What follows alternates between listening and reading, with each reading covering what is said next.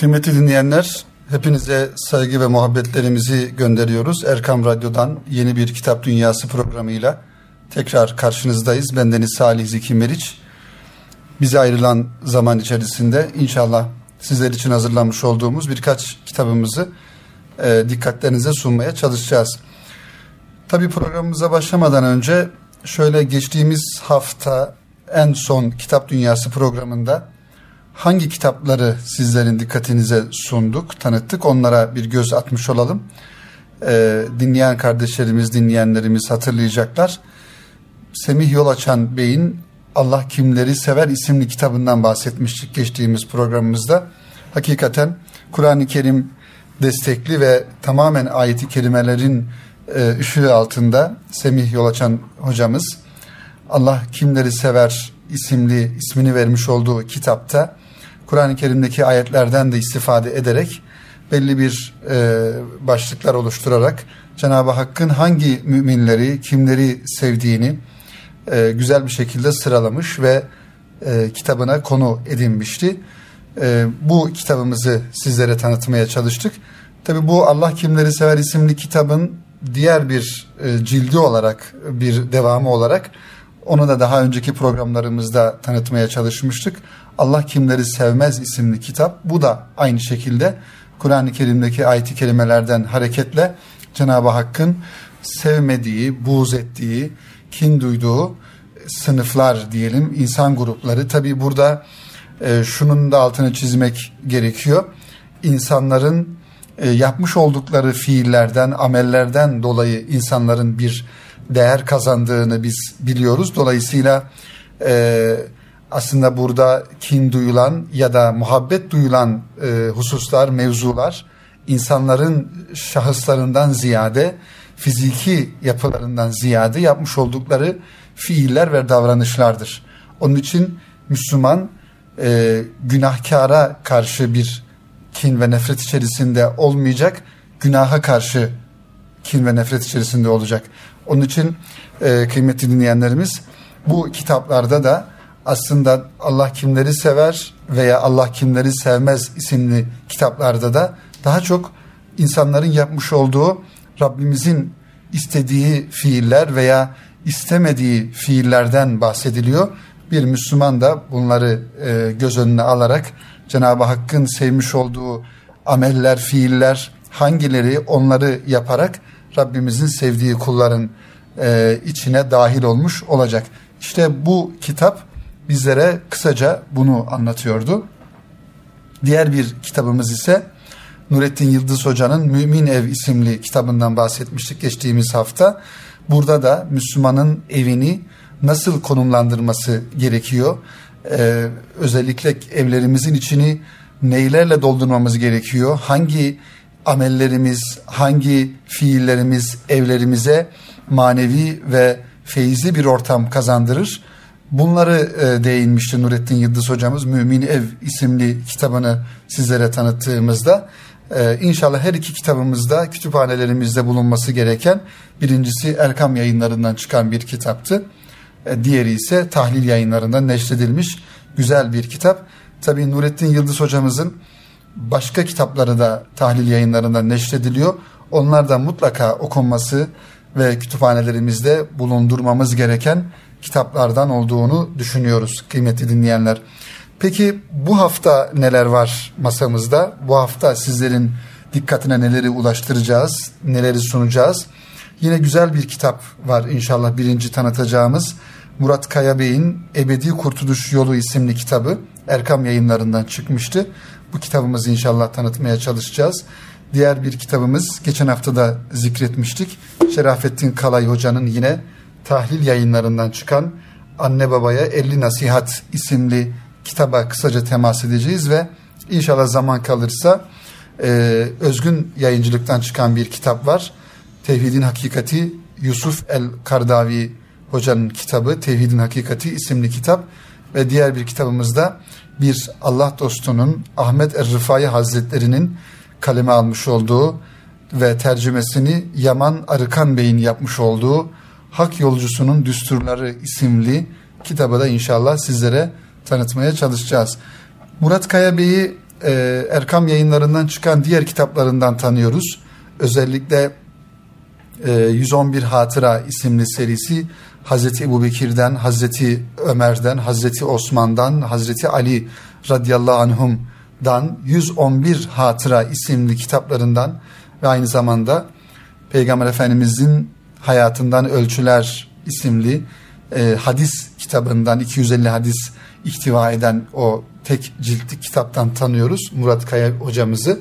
Tabii bu kitapta aslında bir mümin için bir rehber mahiyetinde ebedi olarak nasıl kurtuluşa ereriz'in e, cevabını veren bir kitap. Özellikle e, İslam'ın temel kurallarını, temel prensiplerini e, çok özel ve çok hususi bir şekilde kaleme almış ve tabiri yerinde ise özün özü şeklinde İslam'ın birçok temel konularını ihtiva eden bir kitap.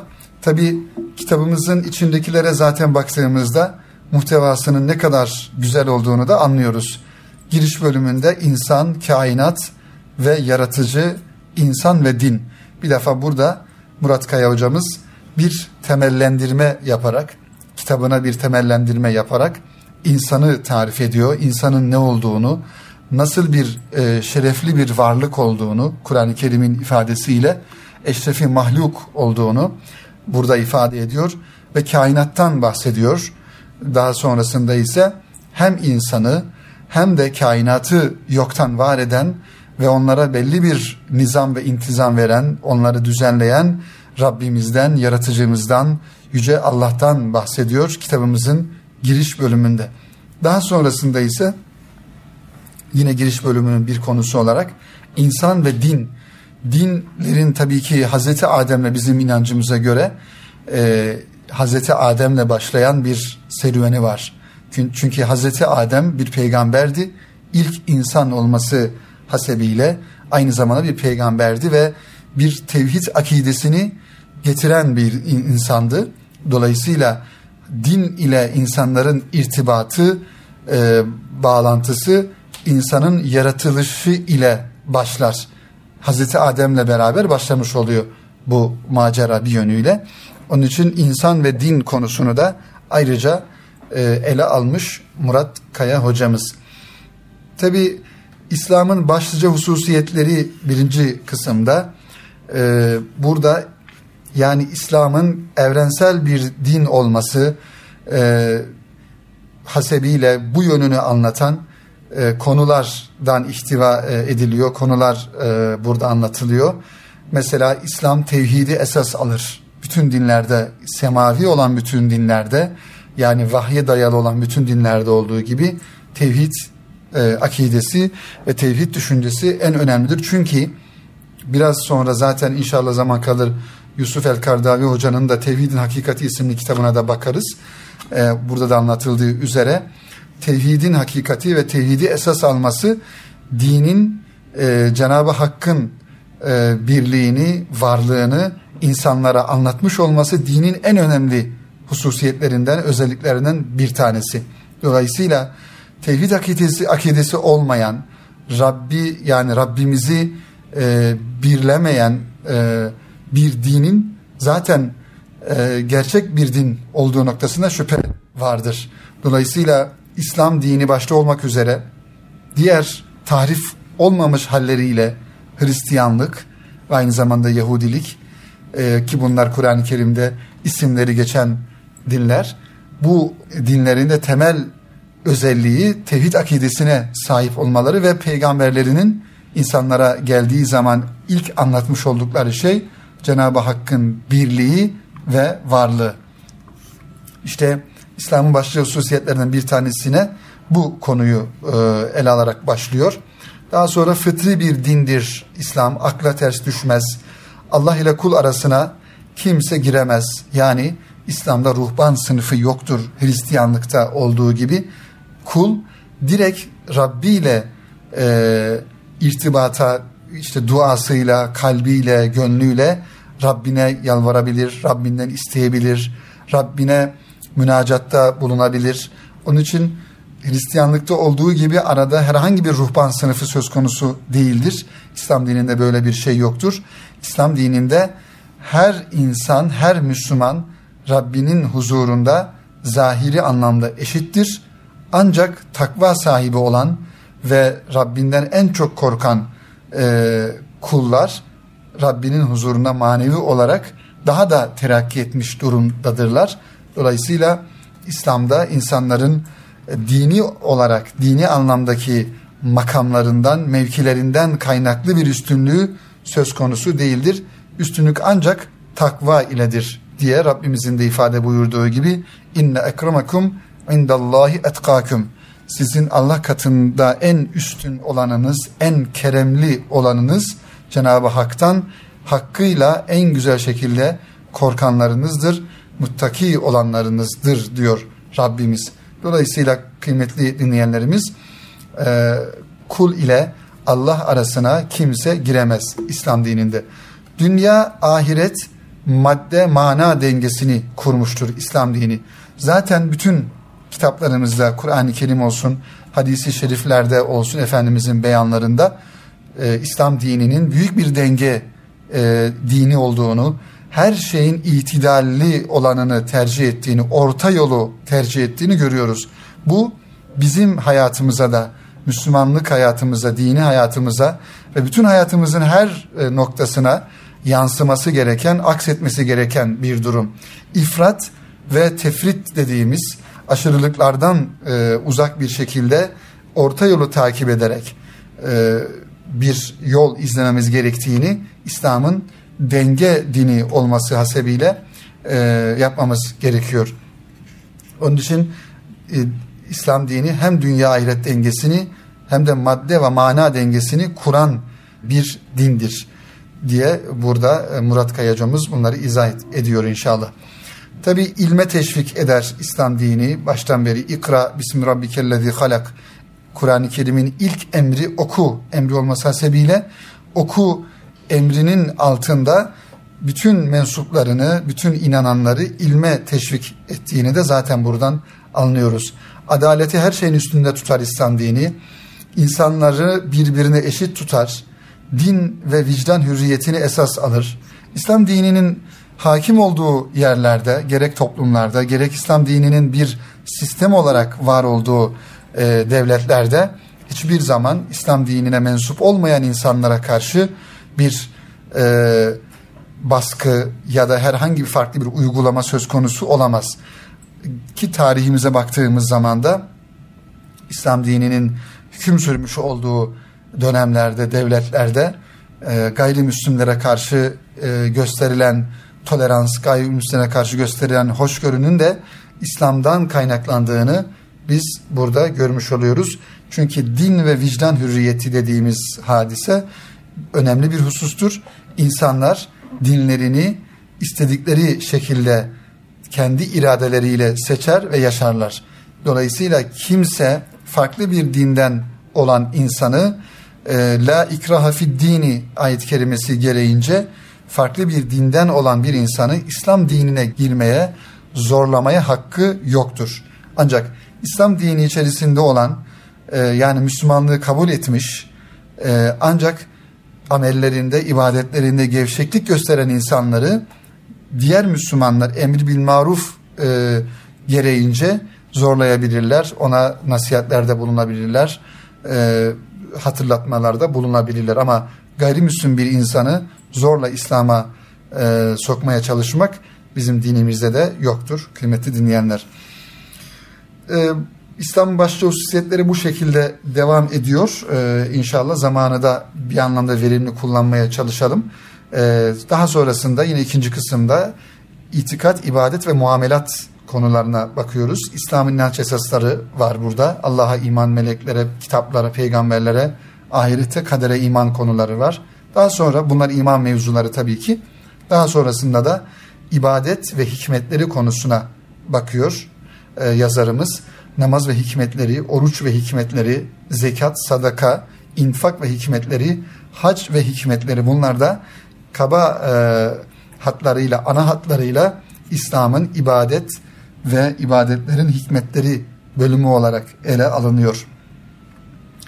Ee, diğer bir husus, İslam'da bazı yasaklar ve zararları faiz, içki ve uyuşturucu, zina gibi konularda ele alınmış.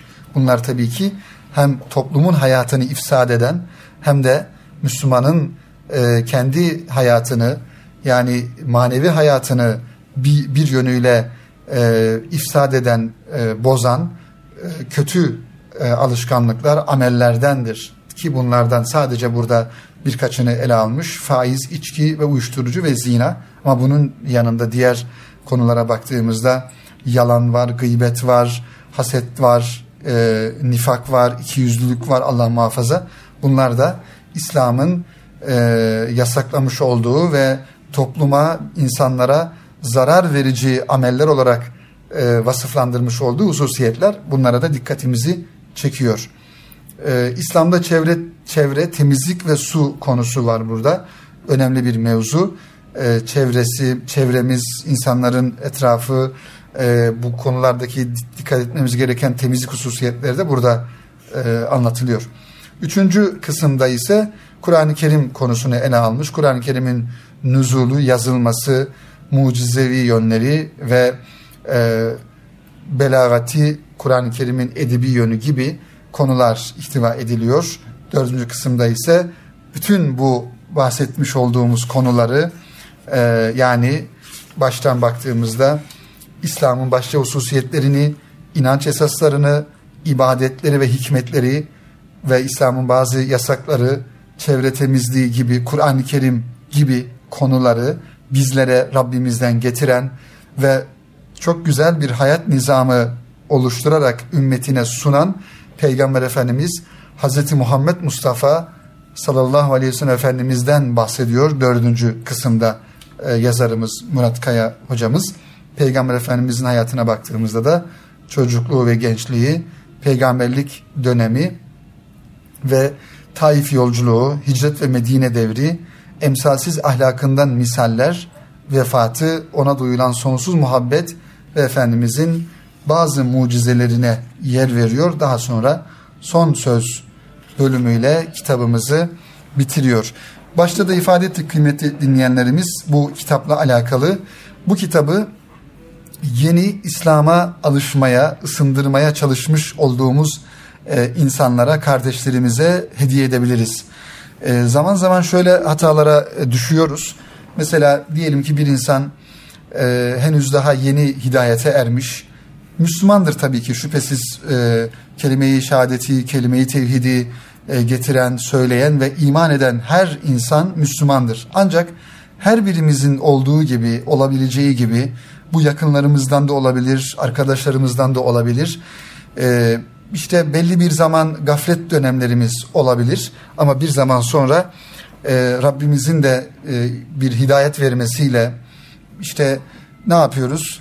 Bir e, kalbi uyanıklığa ermiş oluyoruz ve dönüp baktığımızda geçmiş hayatımıza, eyvah biz neler yapmışız, ne kadar gaflet içindeymişiz, ibadetlerimiz eksikmiş, namazlarımızı kılamıyormuşuz, işte Allah muhafaza gıybet varmış, dilimizde yalan varmış, e, kıskançlık varmış, kalbi bir takım hastalıklara e, maruz kalmışız.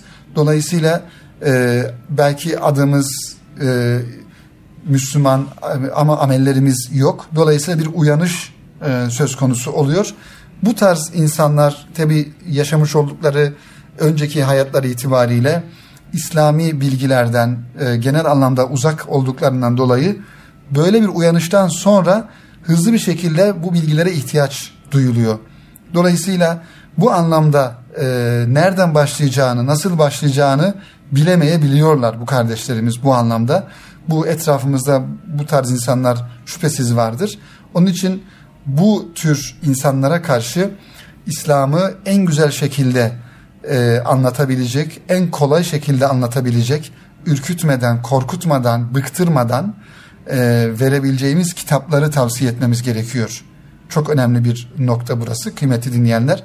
Yani mesela yeni hidayete ermiş olan bir insana çok ağır bir tefsir kitabı verilmez, verilmemesi gerekiyor. Yeni hidayete ermiş olan bir kardeşimize, bir insana işte böyle ciddi, kapkalın, sayfaları fazla ilmihal kitapları da verilmez. nasıl yapmamız gerekiyor? En basitten zora doğru. Böyle İslam'ı, İslam'ın temel prensiplerini basit bir şekilde anlatabilen, namazı, orucu, haccı, zekatı, belki ilk etapta hacca, zekata da ilk etapta gerek duyul olmayabilir ama en başta diyelim ki namazı, işte abdesti, guslü, bu İslam'ın ilmihal dediğimiz günlük yaşamamız gereken e, bir takım emirli ve yasakları anlatan çok ince, basit kitaplardan başlamak suretiyle bunları yavaş yavaş e, vermemiz gerekiyor bu kardeşlerimize ve alıştıra alıştıra. İşte bu e, sizlere tanıtmaya çalıştığımız programımızın bu bölümünde Murat Kaya Bey'in Ebedi Kurtuluş Yolu da bu anlamda işte yeni hidayete ermiş olan kardeşlerimize birebir verilmesi gereken, onlara tavsiye edilmesi gereken çok güzel bir kitap. Bütün İslam'ın ana hatlarıyla konularını özel ve özet bir şekilde e, bulabileceğimiz bir kitap. İnşallah Erkam Yayınları'ndan neşredilmiş kitabımız, bunu e, şiddetli bir şekilde sizlere tavsiye ediyoruz. Şimdi Şerafettin Kalay hocamızı da yine e, gerek konferanslarıyla gerek kitaplarıyla kamuoyunda tanıyoruz. Özellikle ilahiyat alanında ve İslam hukuku alanında e, kendilerinin e, siyerle alakalı çok güzel çalışmaları, Örnek Nesil e, isimli kitapları var. E, işte Şerafettin Kalay hocamız da Anne-Babaya elli Nasihat isimli bir e, kitap kaleme almış. Ben geçtiğimiz günlerde Erkam Radyosu'nda e, kardeşlerimizin orada bu kitabı böyle gün içerisinde belki her gün bir tane olmak şartıyla seslendirdiklerini ve sizlerin istifadesine sunduklarını e, dinledim, duydum ve çok da memnun oldum. Dolayısıyla elli nasihat var anne babaya. Tabii ki aslında zamanımızda anne baba e, adaylarına, anne babalara, e, genç kardeşlerimize bu anlamda çokça nasihat etmek gerekiyor kıymetli dinleyenler. Özellikle şu an bizleri dinleyen anne baba olan, anne babalık duygusunu yaşamış, tatmış olan insanlara çok daha büyük görevler düşüyor. Gençlerimize, hanım kardeşlerimize ve diğer genç kardeşlerimize bu anlamda rehberlik e, yapmak gerekiyor. Zira yaşamış olduğumuz modern hayatın içerisinde e, aile mefhumu gitgide bozuluyor, gitgide e, deforme oluyor. Dolayısıyla bu anlamda rehberliklere, kılavuzluklara, örnekliklere ihtiyaç var. İşte Şerafettin Kalay hocamız da şüphesiz bu ihtiyaçtan hareketle böyle bir kitap kaleme almayı düşünmüş. E, yine birinci nasihat, ikinci nasihat, üçüncü nasihat diye devam ediyor kitabımız. Şöyle başlıklarına bakalım hep beraber. Birinci nasihatte imanınızı hayırlı, güzel amellerle dış dünyaya aksettiriniz. Yani anne babaya diyor tabii nasihatlerimiz. Çünkü e, dış dünyaya güzel amellerimizi aksettirmiş olmamız demek, biz yaşamış olduğumuz aile ortamında çocuklarımıza karşı bir anlamda iyi örnek olmamız demektir. Zaten dini hayat insanın kendi iç dünyasında e, yaşayabileceği bir hayat değildir. Şüphesiz insan kendi iç dünyasında manevi bir hayat yaşayabilir ama din dediğimiz, dini hayat dediğimiz hayatımız bizim amellerimizle, fiillerimizle, davranışlarımızla kendisini gösteren, dışarıya bakan bir yönü olan bir durumdur. Yani e, rengimizi bir yönüyle belli etmemiz gerekiyor bu anlamda. Dolayısıyla e, çocuklarımıza karşı, evlatlarımıza karşı, ailemize karşı yaşamış olduğumuz o güzel dini hayatı göstermemiz, onlara bu yönüyle de örnek olmamız gerekiyor. Anne babalara diğer bir e, tavsiye, yuvanızı sevgi, rahmet ve şefkat temelleri üzerine kurunuz. Yuvanızdan sevgi ve merhamet e, eksik e, olmasın diye tavsiyede bulunuyor Şerafettin Kalay hocamız. E, belki bazı şeyleri kıymetli dinleyenler ifade etmek kolay ama bunları yerine getirmek, hayata geçirmek şüphesiz büyük fedakarlıklar isteyen şeylerdir. Bunlardan bir tanesi de burada da ifade edildiği üzere yuvamızı sevgi ve rahmet ve şefkat temelleri üzerine kurmak. Bu hem annenin hem babanın yeni ifadeyle bir özverisiyle, fedakarlığıyla ancak ortaya çıkabilecek bir durumdur. Anne bir taraftan fedakarlık yapacak, baba bir taraftan fedakarlık yapacak.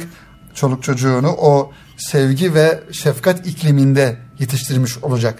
Yani çocuk, hani şöyle bir söz var ya, çocuk babasına baktığı zaman hiçbir zaman başka babalara ihtiyaç duymayacak olan bir muhabbeti duyması lazım. İyi ki benim böyle bir babam var demesi lazım.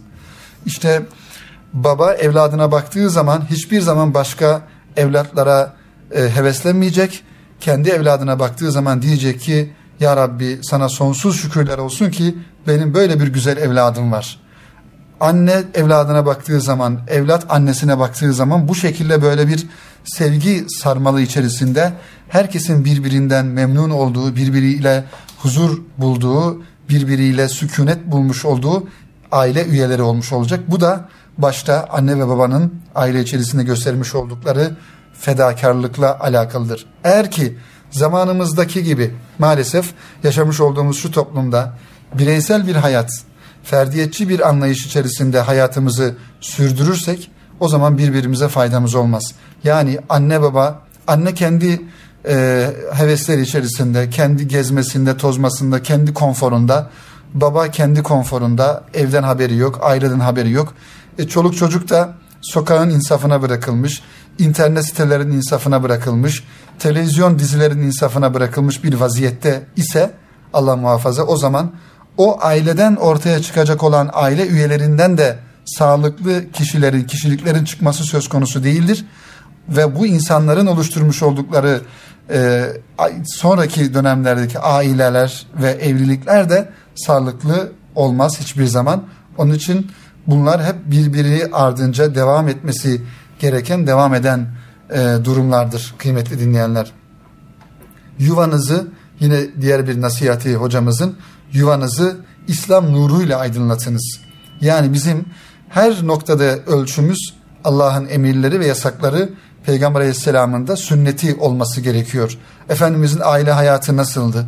Aile hayatına nelere dikkat ederdi? Eşine karşı nasıl bir davranış içerisindeydi? Çocuklarına karşı nasıl bir şefkat ve merhamet içerisindeydi? Efendimizin zaten hayatında, hadisi şeriflerinde bunlar bizlere intikal ediyor. Dolayısıyla ailemizi İslam'ın nuruyla aydınlatma noktasında da başta Kur'an-ı Kerim'in emirleri, yasakları ve Allah Resulü Efendimizin önümüzde duran canlı hayatı.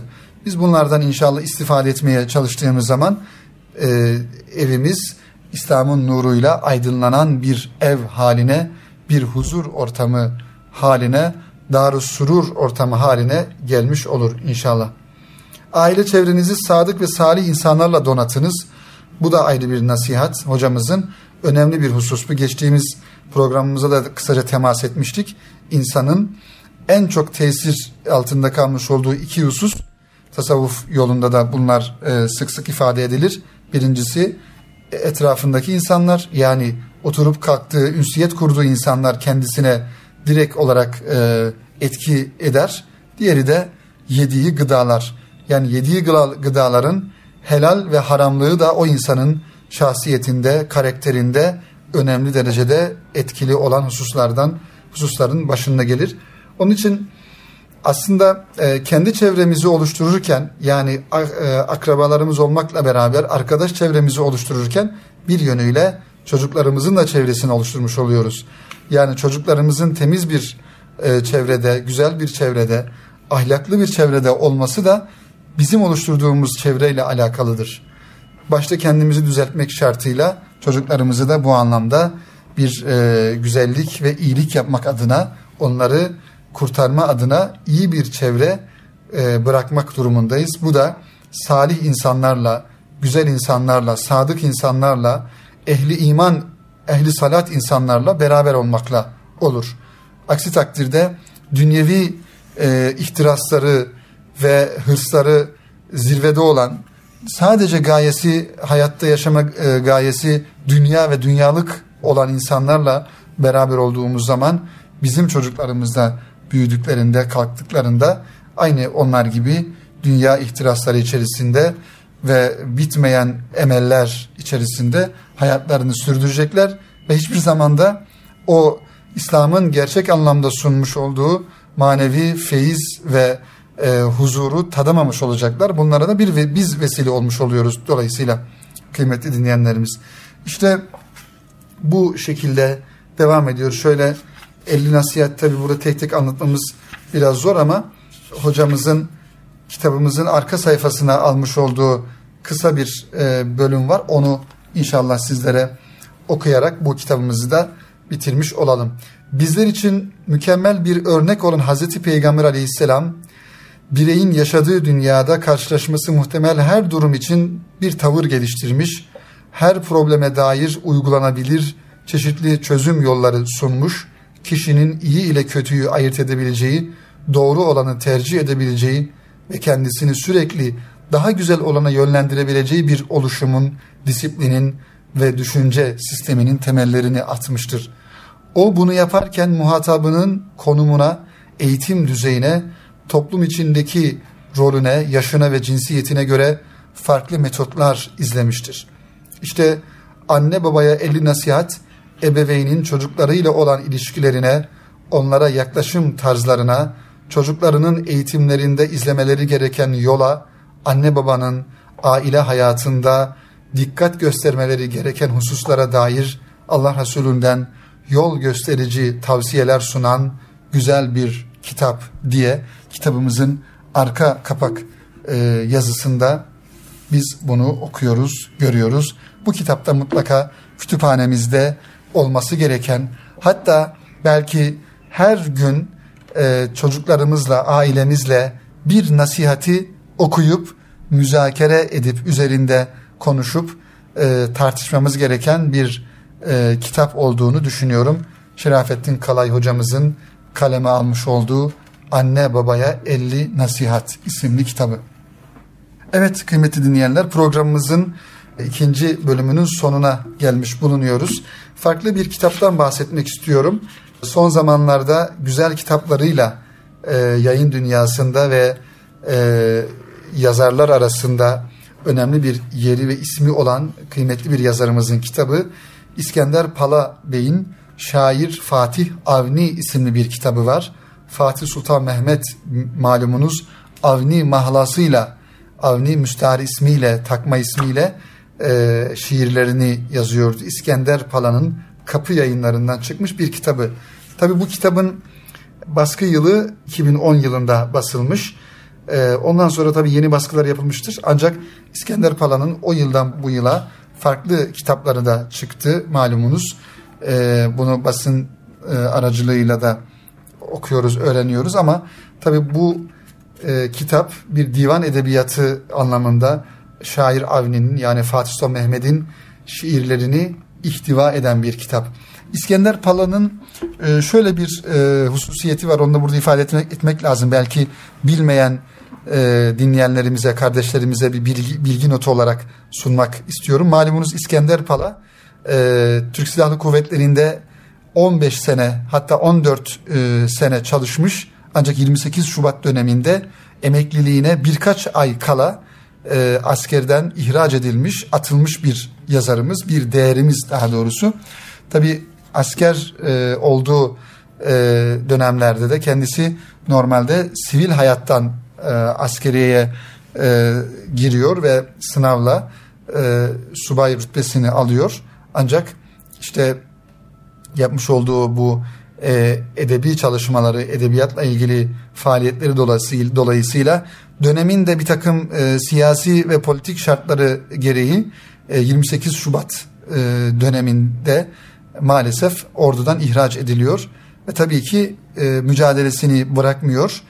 Ee, ki kendilerinin ayrıca bir kitabını da burada hemen ifade edelim. İki darbe arasında diye bir kitabı var İskender Pala'nın. Ben o kitabı da sizlere tavsiye ediyorum kıymetli dinleyenler. İki darbe arası, yani on iki Eylül ve yirmi sekiz Şubat e, dönemlerini anlatan, kendi hayat hikayesini kendi e, ifadeleriyle, kendi üslubuyla anlatmış olduğu güzel bir kitap. Yani İskender Pala'yı yakından tanımak için bu kitapta mutlaka okunması gerekiyor. E, farklı e, bir e, yazarımız. Tabii şöyle bir vasfı da var İskender Pala'nın. E, divan edebiyatını sevdiren insan diye bilinir. E, önceki kitaplar, yani şu son birkaç yıldan beri yazmış olduğu gerek roman tarzındaki kitapların dışında e, yazdırmış olduğu diğer kitapları daha çok edebiyatla alakalı, divan edebiyatıyla, şiirle alakalı kitaplar. E, ben bu kitapların daha okunmaya, daha kayda değer olduğunu düşünüyorum. İşte bunlardan bir tanesi de Şair Fatih Avni isimli kitabı Kapı Yayınları'ndan e, çıkmış. Şöyle kitabımızın ön sözünden bir iki paragrafı sizlerle paylaşalım inşallah. Ondan sonra da programımızın sonuna gelmiş olalım. Fatih'in şiirlerini ihtiva eden yegane eser, İstanbul'da yine onun adını taşıyan semtteki Millet Kütüphanesi Ali Emiri yazmaları arasında bulunur. Demirbaş numarası üç yüz beş. Bu küçük el yazması eserde Fatih'in bir kısım gazelleri mevcuttur. Keza bazı nazire mecmuaları, şiir mecmuaları, tezkireler ve tarih kitaplarında da ona ait olan veya öyle sanılan başka şiirlere rastlanır. Fatih'in şiir külliyatı ile ilgili ilk neşriyat Jacob tarafından yapılmış olup Uppsala Üniversitesi kütüphanesindeki bir mecmuadan kopya edilmiş yirmi adet gazeli ihtiva eder. Bu küçük çalışma Ali Emiri yazmaları arasındaki nüsha görülmeden yayımlandığı için ilk neşir olmasının dışında fazla dikkate değer bir özellik taşımaz. Müteakip yıllarda ülkemiz edebiyat araştırmacılarından bazıları Fatih'in şiiri ve şairliği hakkında makaleler yayınlar. Şehabettin Süleyman, Fuat Köprülü, Ali Emiri, İsmail Habib vesaire bu isimlerden ilk akla gelenlerdir. Buna rağmen Fatih'in şiirlerini ihtiva eden el yazması eserin ilk neşri ancak bin dokuz yüz kırk dört yılında yapılabilir. Popüler bir neşir olan bu çalışmaya orijinal yazmada yer alan yetmiş yedi şiire ilaveten kaynaklardan derlenen altı adet manzume de dahil edilmiştir. iki yıl sonra Fatih şiirlerinin devrine göre bilimsel sayılabilecek yeni bir baskısı hazırlanır. Bu baskı Ali Emiri nüshasındaki şiirlere on adet yeni manzume ilavesinde bulunmuşsa da bunlardan bazılarının Fatih'e ait olduğunda şüpheler vardır. Fatih'in şiirlerine dair son kitap yayını Ahmet Aymutlu'ya aittir. Milli Eğitim Bakanlığı'nca yayımlanan kitabın diğerlerinden farkı şiirlerin bugünkü Türkçe ile nesre çevirisinin yapılmış olmamasıdır. Bu eserde de keza el yazma nüshadaki şiirlere ilaveten on beş adet manzume bulunur. Fatih'e ait olduğu şüpheli şiirler yine bu basımda da yer almıştır. Bütün bu çalışmalar yanında Fatih, Şair Avni adıyla yayımlanan geniş bir araştırmayı da anlamak gerekir. Bu çalışma da Fatih'in edebi kişiliğiyle ilgili doyurucu ve geniş bir makaledir. İşte elimizdeki İskender Pala'nın kaleme almış olduğu ve hazırlamış olduğu bu çalışmada Fatih'e ait olduğunda bütün kaynakların ittifak ettiği manzumeler yer almaktadır. Ayrıca metinler açısından yukarıda zikredilen eser ve kaynakların tamamı incelenmiştir. Şiirler mümkün olduğunca bugün kullanıl, kullandığımız imlaya uygun şekilde yazılmış olup her bir beyit ayrıca nesre çevir, çevrilmiş, gerekli görülen yerlerde de şerh ve açıklamalar yapılmıştır. El yazma nüshanın tıpkı basımı çalışmamıza ilave edilerek de eski harfleri bilen okuyucular için kitabın muhteviyatı zenginleştirilmiştir. Fatih'in şiirleri tam bir divan oluşturmaz. Hatta bunlara divançe yani küçük divan demek de bir bakıma eksik kalacaktır. Zira Fatih'in şiirleri birkaç istisna dışında tamamen gazellerden oluşmaktadır ve var olduğu bilinen mürettep Fatih Divanı da henüz bulunamamıştır. Çalışmamızı herkesin okuyup anlayabileceği tarzda hazırlamaya gayret gösterdik diyor İskender Pala kitabın takdim yazısında. Dolayısıyla biz kısaca şunu öğreniyoruz kıymetli dinleyenler. Muhtelif zamanlarda ki ilk olarak bin dokuz yüz kırk dört yılında Fatih Sultan Mehmet'in şiirleriyle alakalı çalışmalar yapılıyor ve bunların bir kısmı ona ait veya ona ait olduğu noktasında şüpheler var. Milli Eğitim Bakanlığı'nca yayınlanıyor daha sonra ve ancak işte elimizdeki Kapı Yayınları'ndan çıkan İskender Pala'nın düzenlemiş olduğu, tertip etmiş olduğu e, bu e, kitapta görüyoruz ki Fatih Sultan Mehmet'in bütün e, şiirlerini, yetmiş yedi tane beytini, şiirini burada e, kitaba almış ve onların aynı zamanda açıklamaları da beraberinde karşı sayfalarında var. Tabii bu tarz kitaplar ilgili e, kardeşlerimiz için daha bir önem arz ediyor. Edebiyata merak duyan, yani belki Fatih Sultan Mehmet'in şairlik yönünü ilk defa duyan e, kardeşlerimiz de olabilir ama büyük bir şair olduğunu, ki Osmanlı sultanlarının birçoğunun böyle önemli hususiyetleri, gerek şair olsun, gerek e, hattat olsun, gerek marangoz olsun, mutlaka belli sanat e, da, dallarında, alanlarında e, üstad denebilecek de, derecede e, maharetli ve kabiliyetli olduklarını zaten tarihi kaynaklardan biliyoruz. İşte Fatih Sultan Mehmet'in de böyle bir özelliği var.